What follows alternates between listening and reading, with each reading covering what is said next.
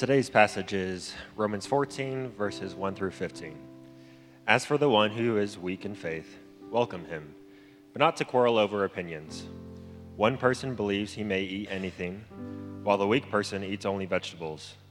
Let not the one who eats despise the one who abstains, and let not the one who abstains pass judgment on the one who eats, for God has welcomed him. Who are you to pass judgment on the servant of another? It is before his own master that he stands or falls, and will be upheld, for the Lord is able to make him stand. One person esteems one day as better than another, while another esteems all days alike. Each one should be fully convinced in his own mind. The one who observes the day observe it, observes it in honor of the Lord. The one who eats eats in honor of the Lord, since he gives thanks to, the, thanks to God, while the other while the one who abstains abstains in honor of the Lord and gives thanks to God. For none of us lives to himself, and none of us dies to himself. For if we live, we live to the Lord, and if we die, we die to the Lord. So then, whether we live or whether we die, we are the Lord's. For to this end Christ died and lived again, that he might be Lord both of the dead and of the living. Why do you pass judgment on your brother? Or you, why do you despise your brother? For we will all stand before the judgment seat of God. For it is written, As I live, says the Lord, every knee shall bow to me, and every tongue shall confess to God. So then each of us will give an account of himself to God. Therefore, let us not pass judgment on one another any longer, but rather decide never to put a stumbling block or hindrance in the way of a brother. I know I am persuaded in the Lord, in the Lord Jesus, that nothing is unclean in itself, but it is unclean for anyone who thinks it unclean. For if your brother is grieved by what you eat, you are no longer walking in love. By what you eat, do not destroy the one for whom Christ died. This is the word of the Lord. Thank you, Alex. This morning, we are continuing in Romans and looking at what it means for us to be a people uh, who love others. And as we kind of began several weeks ago, as we moved from the first 11 chapters in Romans into chapter 12, we begin to see the shift in the first 11 chapters, really focused on who God is, what God has done, what, what is faith, saving faith, why do we need to be saved, just the wisdom of God, the sovereignty of God. then as you go into in chapter 12, therefore, in light of the mercies of God, everything that's happened before, this is how we respond. We, we respond as living sacrifices. We lay down our lives for the glory of God and for the good of others. And we do that not just individually, but we do that as a church. We do that as a family. We do that corporately. That the way we live as sacrifices is not meant to be on our own alone, just kind of doing our own Christian thing, but it's meant to be done with others, with the body. And so we've been looking at okay, well, what does that look like in real life over the last few weeks? And we're going to continue on in that, into this text that probably for, for many of you, if you've been around the church before, it's been one that you've heard before as we talk about not judging one another, not despising one another. And we're going to get into kind of what that means today. Uh, this past uh, week, week and a half, we've, we've dealt with some different issues in our home. Personally, Katie and I, uh, of Jack, our oldest, has had a child in one of his classes who's not been very kind to him, to put the least. Um, you know, maybe a little bit of just kind of things he says, things he does, messing with him, giving him a hard time, saying things that are unkind. And so we've been wrestling with our son. Okay, how do you respond to him? What what do you do with him? Because you know, Jack's desire and inclination, like any of us, would be stay away from him, avoid him, you know, all those kind of things. How do we respond to people who are mean to us? How do we respond to people who we disagree with? Uh, and in that situation, it's one thing to, to talk to our son and say, well, you know, this kid may not know Jesus, his family may not know Jesus, he, we don't know what's going on, and all those things are right. And even as we've been going through Romans 13, that's one of the things that we're called to do in Romans 12 is to love our enemies, to love those who persecute us. But then when we get into Romans 14, as we, we just read, the conversation shifts from loving our enemies to how do we love those who we do disagree with who are in the family of faith?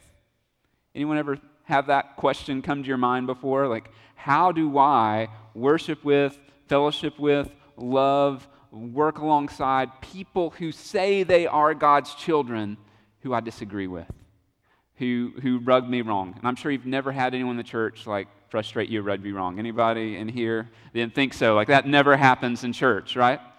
So, what do we do when that happens? How, how do we live together? How do we worship God together? And this text that we just read together, and we're going to work through over our, our time this morning, deals specifically with that question, with this issue. And into this issue, and a specific issue that the church was facing in Rome uh, that was causing some disunity and some disagreement uh, Paul gives the church at Rome this charge, and he gives us the same charge as well. And that's our big truth uh, for this morning and of this text. And it's this living sacrifices walk in love. People who are living sacrifices walk in love towards one another.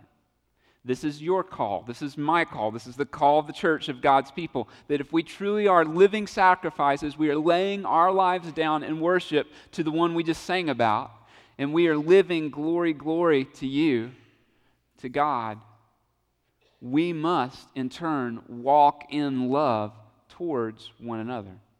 We just read it. If you want to look again at verse 15, and we'll spend more time in this section next week. But verse 15 says, If your brother is grieved by what you eat, you are no longer walking in love.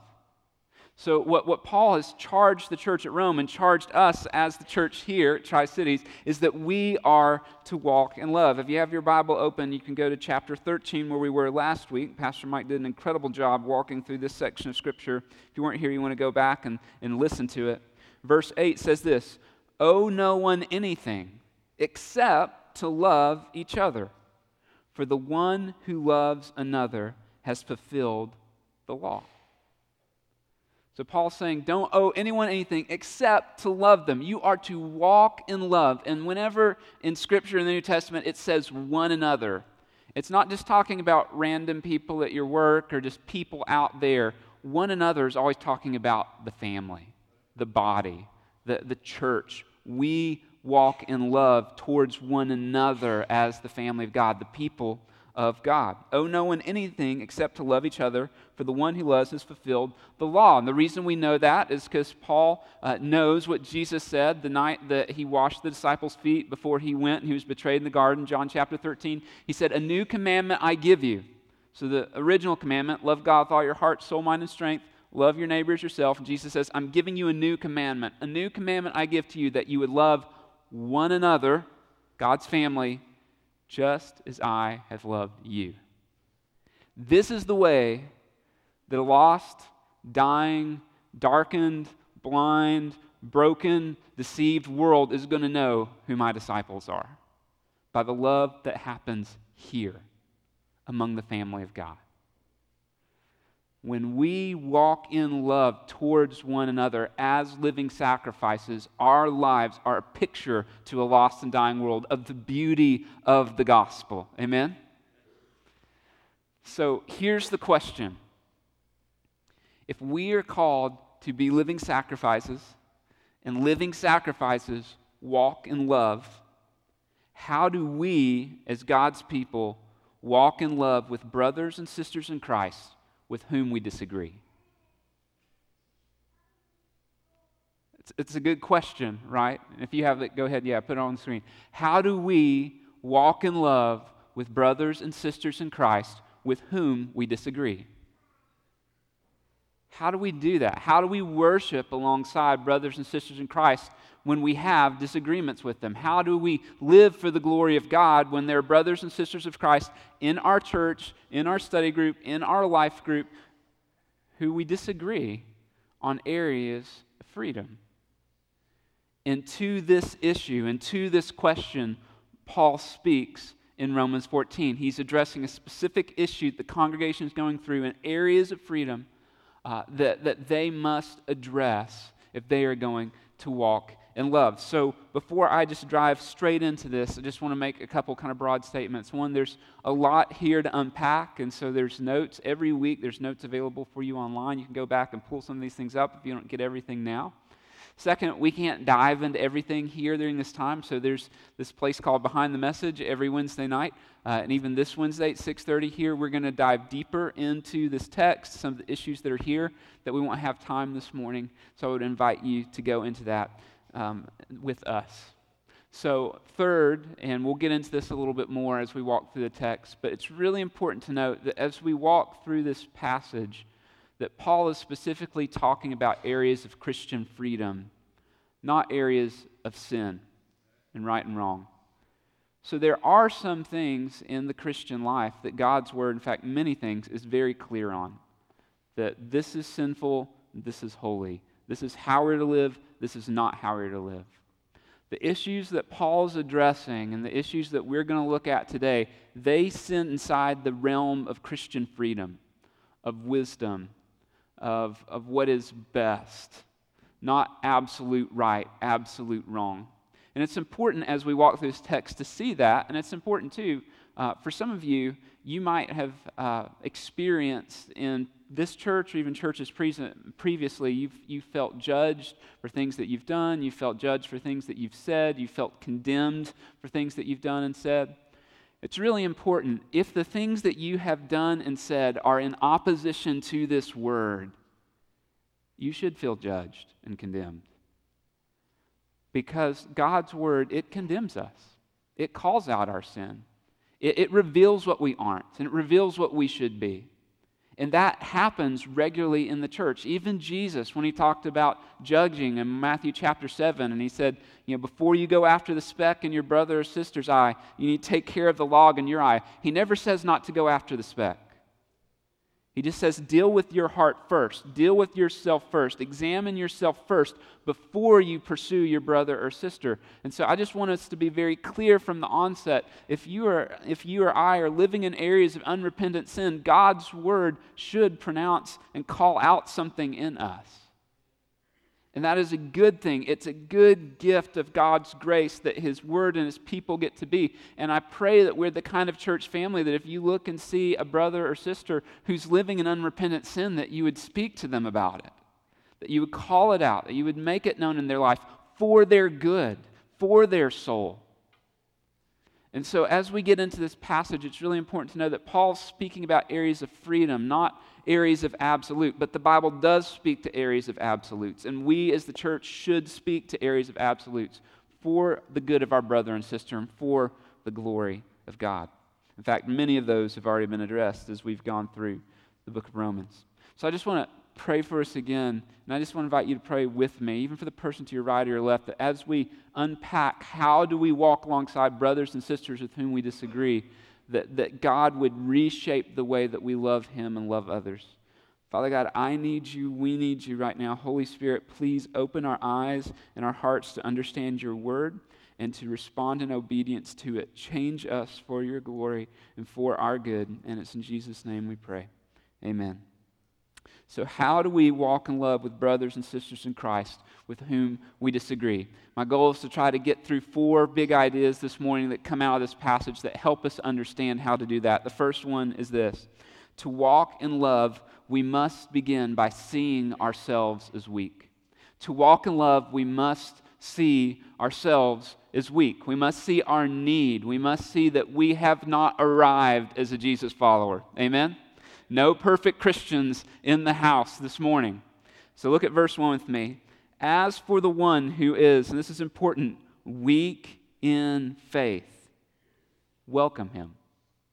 Now, I'll be honest, most of the times I've read through this passage before, I've kind of ignored those words in faith, and I've just looked at the words weak, and I've just kind of assumed he's talking about immature Christians or young believers, people who don't really understand what's going on, so they're having a difficult time but he's speaking to something else. If, as you read through chapter 14, one of the things you notice is Paul never condemns those who he calls weak. In fact, he says that the practices they do, they do for the glory of the Lord, and that's not a bad thing, that's a good thing.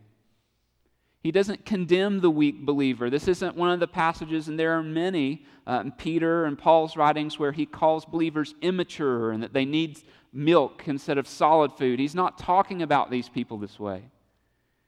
These believers who he deems as weak are trying to love God. They're trying to be faithful. They're trying to honor God with their lives, but they have a weakness, they have a deficit in their faith. And, brothers and sisters, we need to be real enough with one another and with ourselves to acknowledge our faith in the way we practice it, for most of us, is not where it should be. One implication of this big idea is this because of pride, our natural tendency is to not see ourselves as being weak in faith. I don't know about you, but when I read verses like this, the first thought that comes to my mind is, I'm not in that category.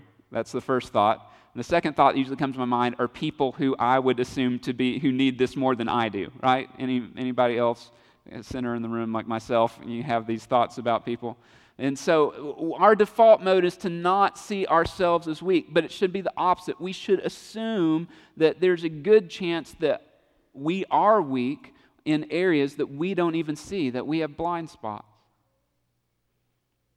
And Paul's speaking to that here in this passage. In fact, this theme of faith is so important that chapter 1, verse 1 begins with this idea of faith for this one who's weak in faith.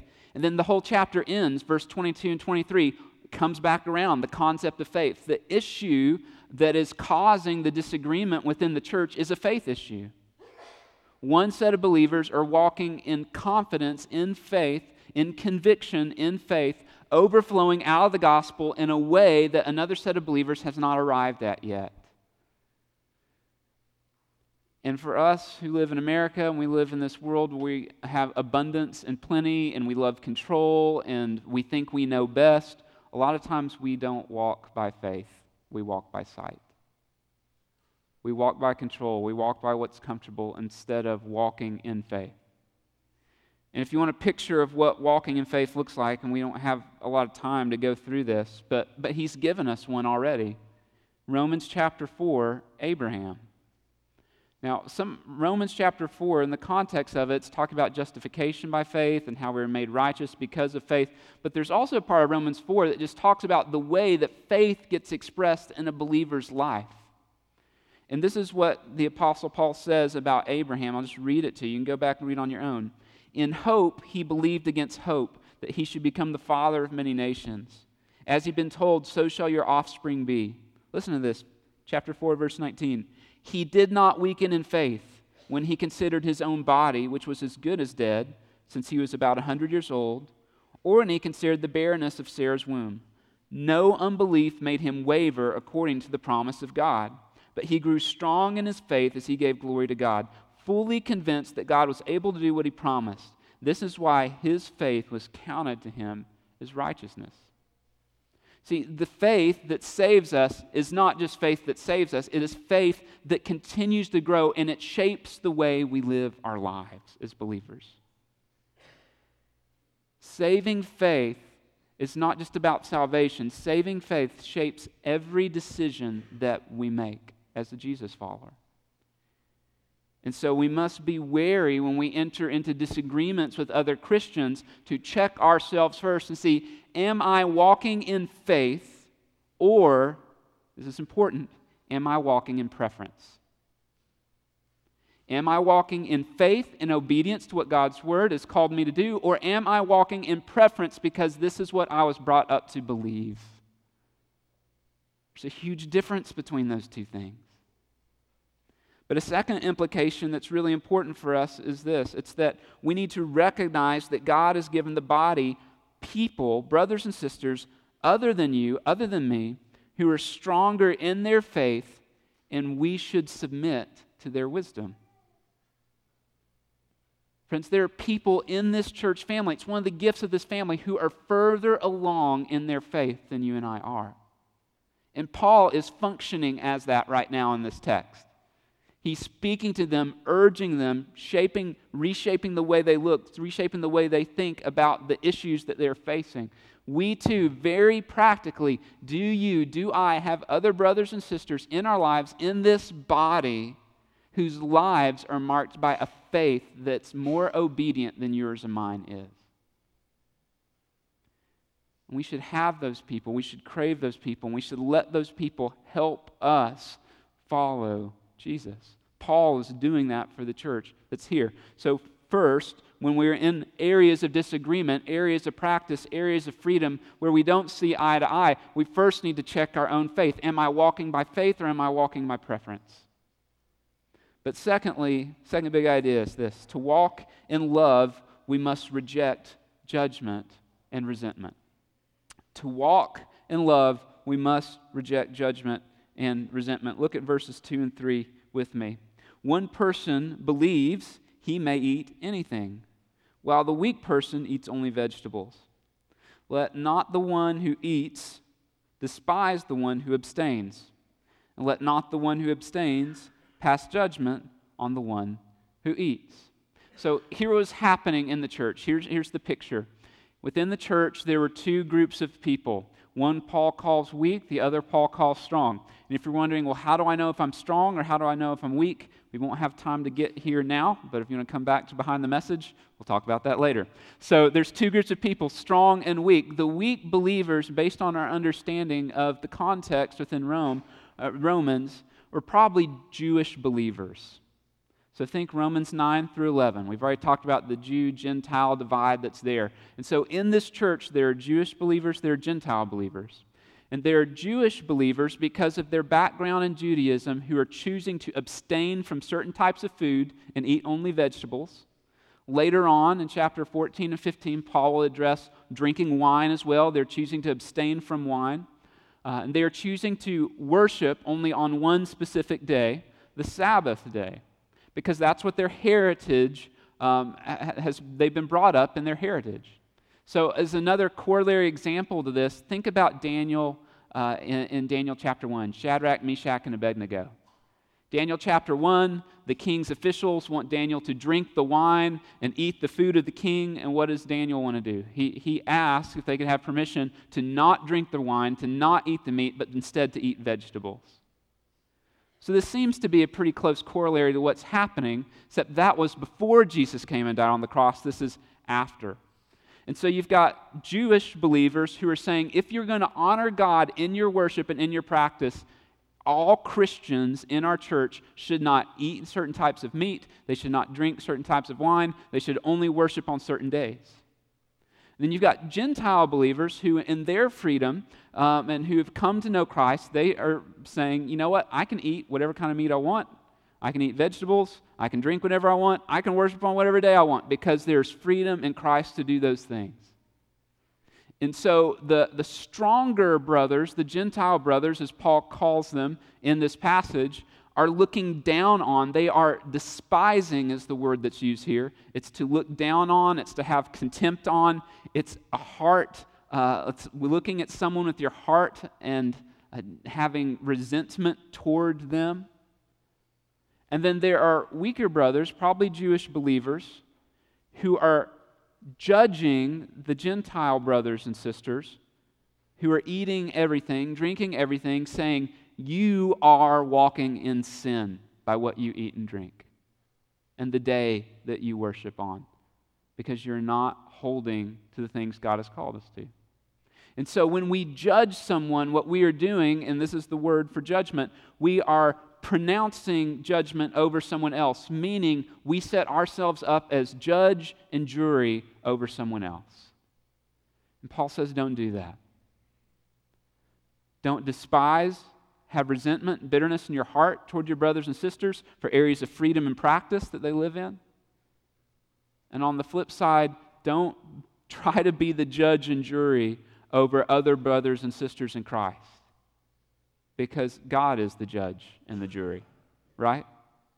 And this is what he goes on to say in, verse, in chapter 14, verses uh, 10 through 12. Why do you pass judgment on your brother or sister? Why do you despise your brother?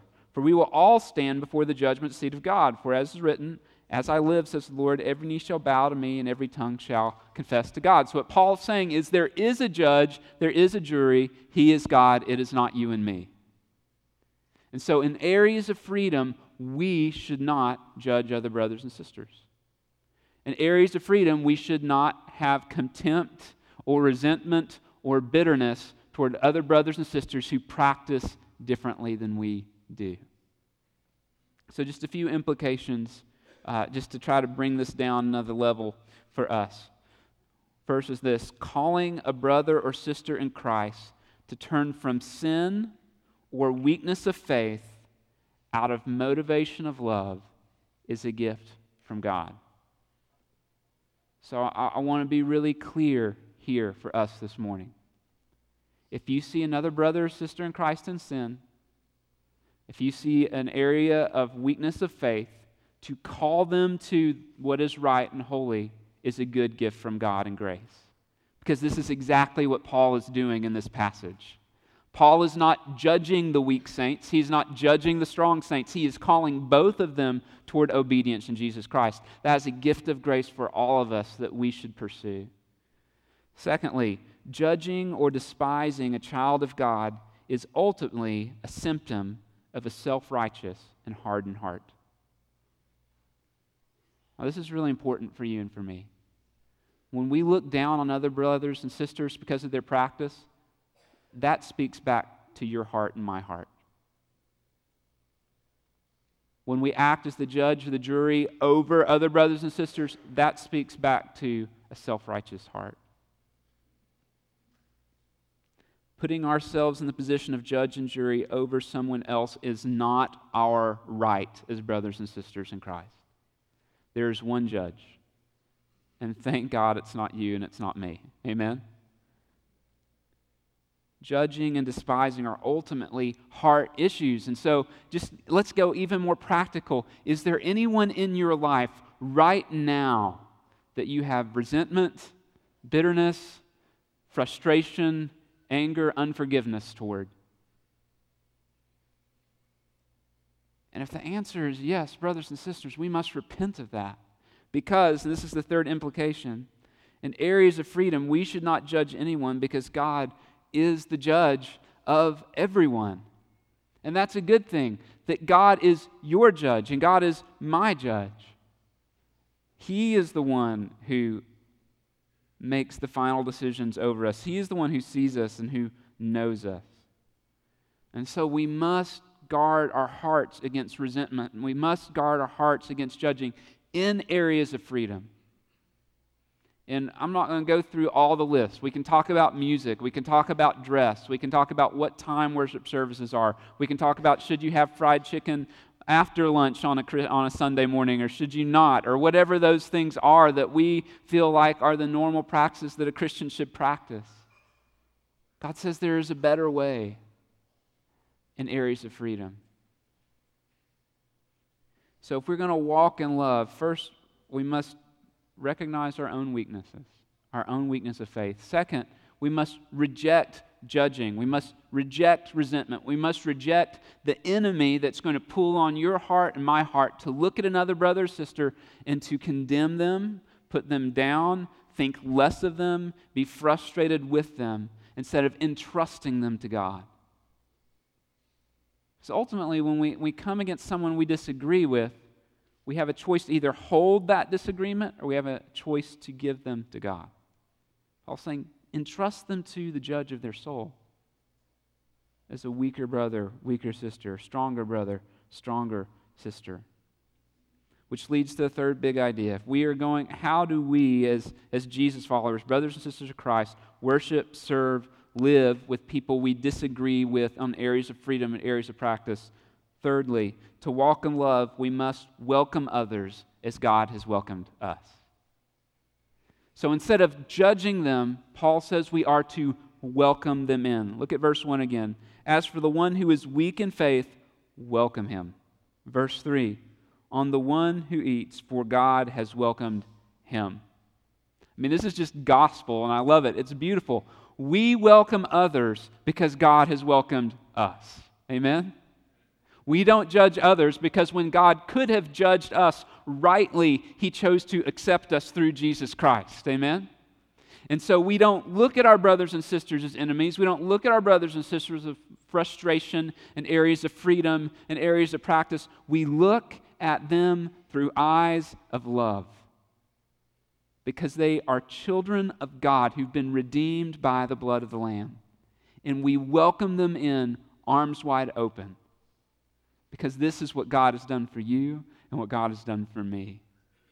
And it is the gospel, and it's beautiful. This is why Paul's speaking to it at all, because ultimately it's a gospel issue. To accept someone or to reject someone because of what they do falls into legalism, right? God does not accept or reject us because what we do for him. God accepts us because of what Jesus has done for us in our place. And so we gladly welcome brothers and sisters into our lives, even when we disagree with them in areas of practice.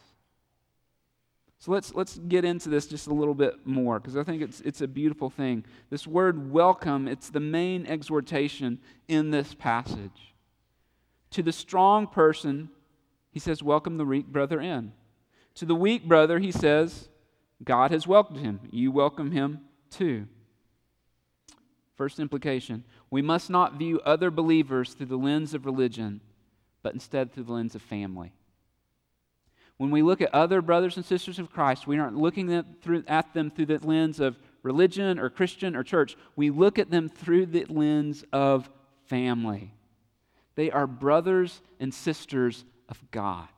And so we welcome them in because we are children of God. And verse 10 uses this language of brothers. We have been adopted into the family of God. So we see people differently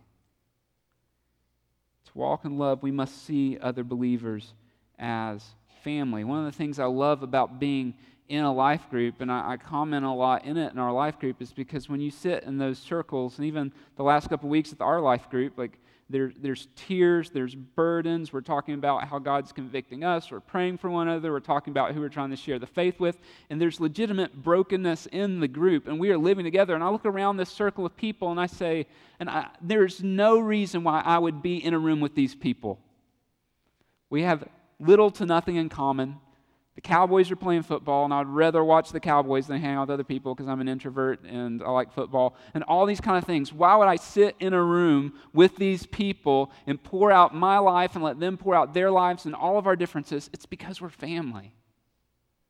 This is what it means to be a part of the family of God. This is what God's calling us to, and it's a beautiful thing. Then, a second implication in this is that we must sacrificially and intentionally welcome our brothers and sisters into our lives even when it's difficult. Maybe better say, especially when it's difficult. Anybody in here know a difficult Christian? You don't have to raise your hand, especially if they're sitting next to you, right? Like that. Don't have to do that. We all do. But guess what? There's probably people who think you're a difficult Christian, okay? We all are. We all can be. So, how do we live with one another? How do we worship? We do it, we welcome people in. And I love the way John Stott describes this word welcome and, and, its real meaning in the Greek. This is what he says To welcome means more than general acceptance, it means more than an invitation of belonging, or even it means more than to invite someone into your home and friendships. Here's what it means it means to welcome someone into one's fellowship. Listen to this and into one's heart. It implies kindness and genuine love. See, Paul's not saying just welcome them in the church, welcome them into your life group, welcome them into your study group, let them be here, participate, be cordial. That's not what he's saying. He's saying, as the people of God, we are to welcome others into our hearts into our lives, into the deepest part of us. This is what it means to be the body. This is what it means to be the family. If all you do is come to church on Sunday morning go do your thing, you are not living as a part of the family of God. We get the privilege of opening our lives up to one another. This is why we do life groups, not to sit around and have a spiritual conversation once a week, but to open up our lives to one another so that we can help each other run from sin and run toward God and live out the gospel. And the beauty of the gospel, friends, look at me for a moment. The beauty of the gospel is this you can do this with people that you don't always agree with. You can do this with people whose theology looks a little different than you. You can do this with people whose practice looks a little different than you. Not on areas of absolutes, not on areas that are gospel, but in areas of freedom. We can welcome others into our lives. And this is what makes the gospel look beautiful when we live this way. So, are you welcoming people into your life? Are you welcoming people into your heart? Or are you living self protected? Have, have you walled up your heart? Have you walled up your mind to other believers? And friends, I'm going to be honest with you this morning. If you open your heart to other Jesus followers, it will probably be wounded along the way. But so was Jesus, right?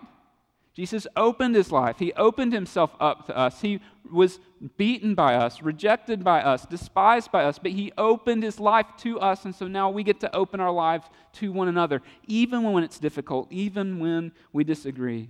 1 Thessalonians 2 8, the Apostle Paul says this So, being affectionately desirous of you, we were ready to share with you not only the gospel of God, but our own selves or our own lives love that because you become very dear to us.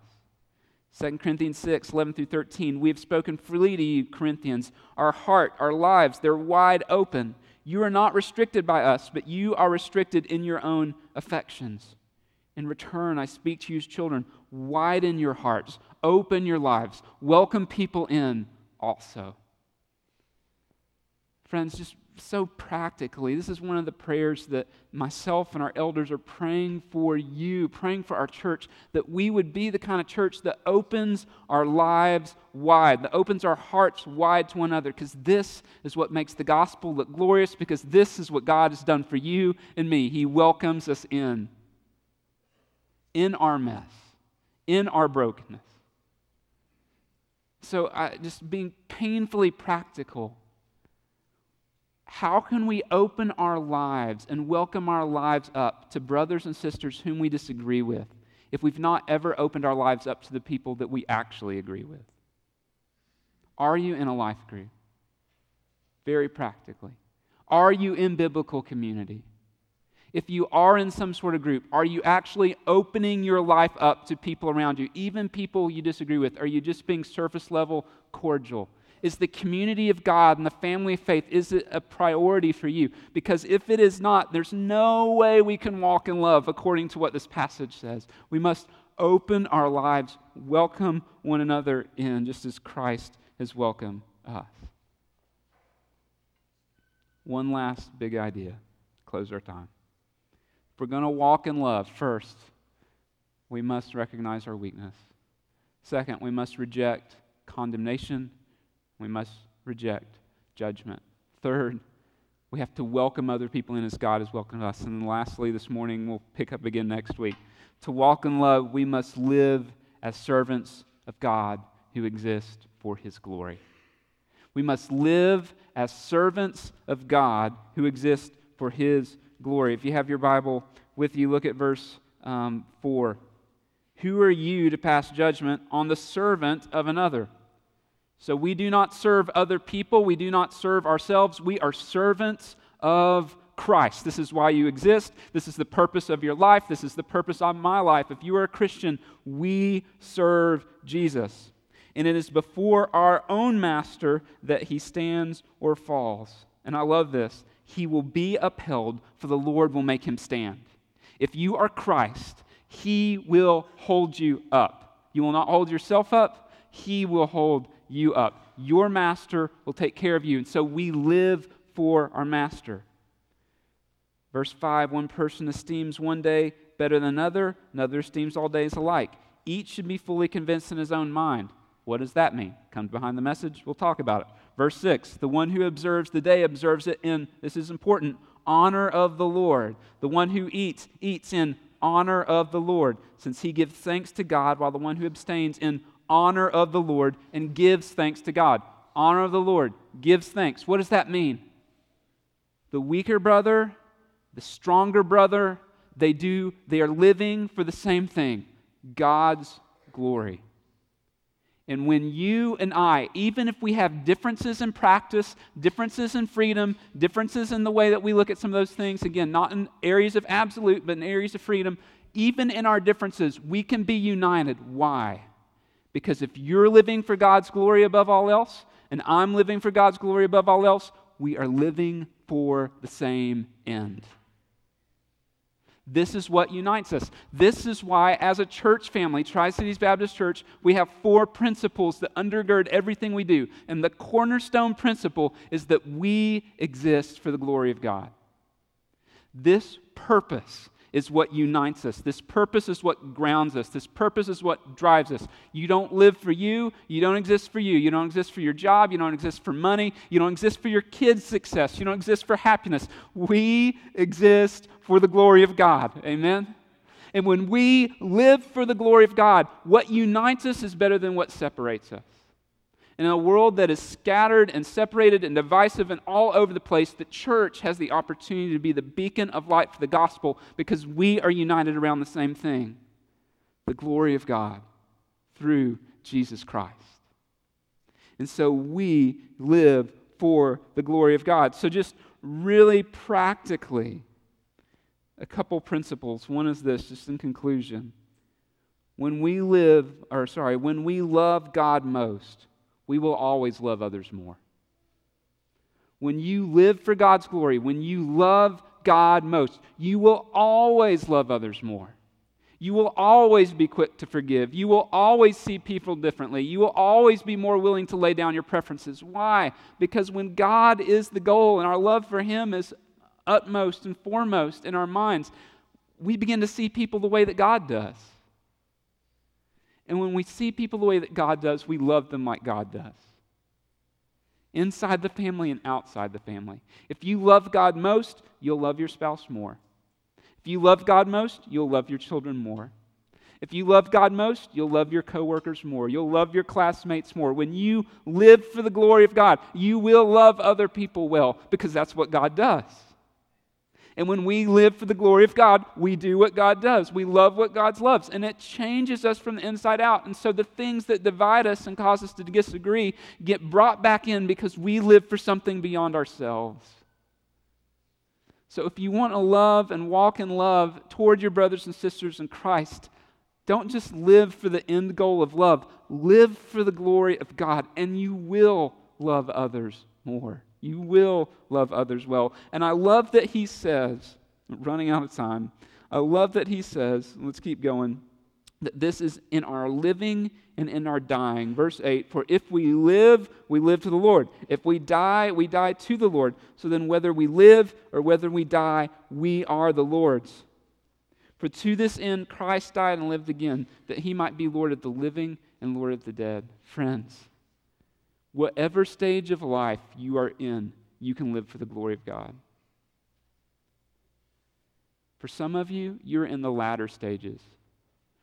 For some of you, you've gotten a prognosis that will lead to your end. You can glorify God there. You can glorify God in your living and in your dying. I was reading about an artist named Michael Card. He, he was in Nashville and a Christian artist, and he had a guy in his life uh, who was a mentor to him named Bill Lane. And Bill lived in Seattle and was a pastor, and he invested a lot in Michael. And Bill got the news that he had cancer and that cancer was going to be terminal. And Bill lived a full life. His kids were in different places across the United States, and um, he called Michael and he said that he wanted to move to Nashville to be with Michael in his last days. Michael didn't really understand why. Why would you not go to where your family is? Why would you not stay where you are? He loved where he was. And this is what Bill told him I want to come to Franklin, Tennessee, because I want to show you how a Christian man dies well. Think about laying down your rights, laying down your comfort. I want to show you what it looks like to die well. This is what Paul told Timothy I've run the race, I've finished my course, I've kept the faith. I want to show you what it looks like to lay my life out well so you can live your life for Jesus Christ. In your living, in your dying, you can live for the glory of God, and it reshapes the way we love one another. May we become this kind of church. May we become these kind of people who welcome others in because God welcomed us in. Last thought. The band can come up. We do not live for the approval of others or for the approval of ourselves. We live for the one who had the right to judge and despise us, but instead was judged and despised and rejected and murdered in our place, so that we might become accepted and beloved children of God. When God had the right to despise, reject, resent us, to judge us, Jesus took our judgment. Jesus was the one who was despised and rejected so that you and I might have life, so that you and I might love those who we disagree with, and so that you and I might be a shining light for the glory of God. My prayer is that in your living and in your dying, we would be this kind of people for the glory of God until Jesus comes again. Would you pray with me? Father God, we, we love you. Oh, forgive us. Forgive our resentment. Forgive the way that we look down on others. Forgive the bitterness we hold against one another. Father, forgive us when we judge each other based off of our freedoms and practice. Father, I just pray over my brothers and sisters that if any of them hold ill will, brokenness, resentment, rejection toward another believer, that they would repent and confess, that they would make those things right. I pray that we become a church that welcomes one another in, that opens our lives wide open, just like you have. Father, I just pray for the unbeliever here this morning. They would understand that the judgment that they deserve has been paid for by Jesus Christ. That you'd save them, that you'd open their eyes to see their need for you, that you would rescue them, and that you'd help us to be a light to the world. Lord, we need you. Help us to obey you. Church, we're going to respond through singing. As we do, this is your opportunity to respond, to pray, to go to the hub, to, to bow down, to go find someone that you need to re- repent and confess to. This is your time. Respond as the Spirit would lead you. In Jesus' name we pray. Amen.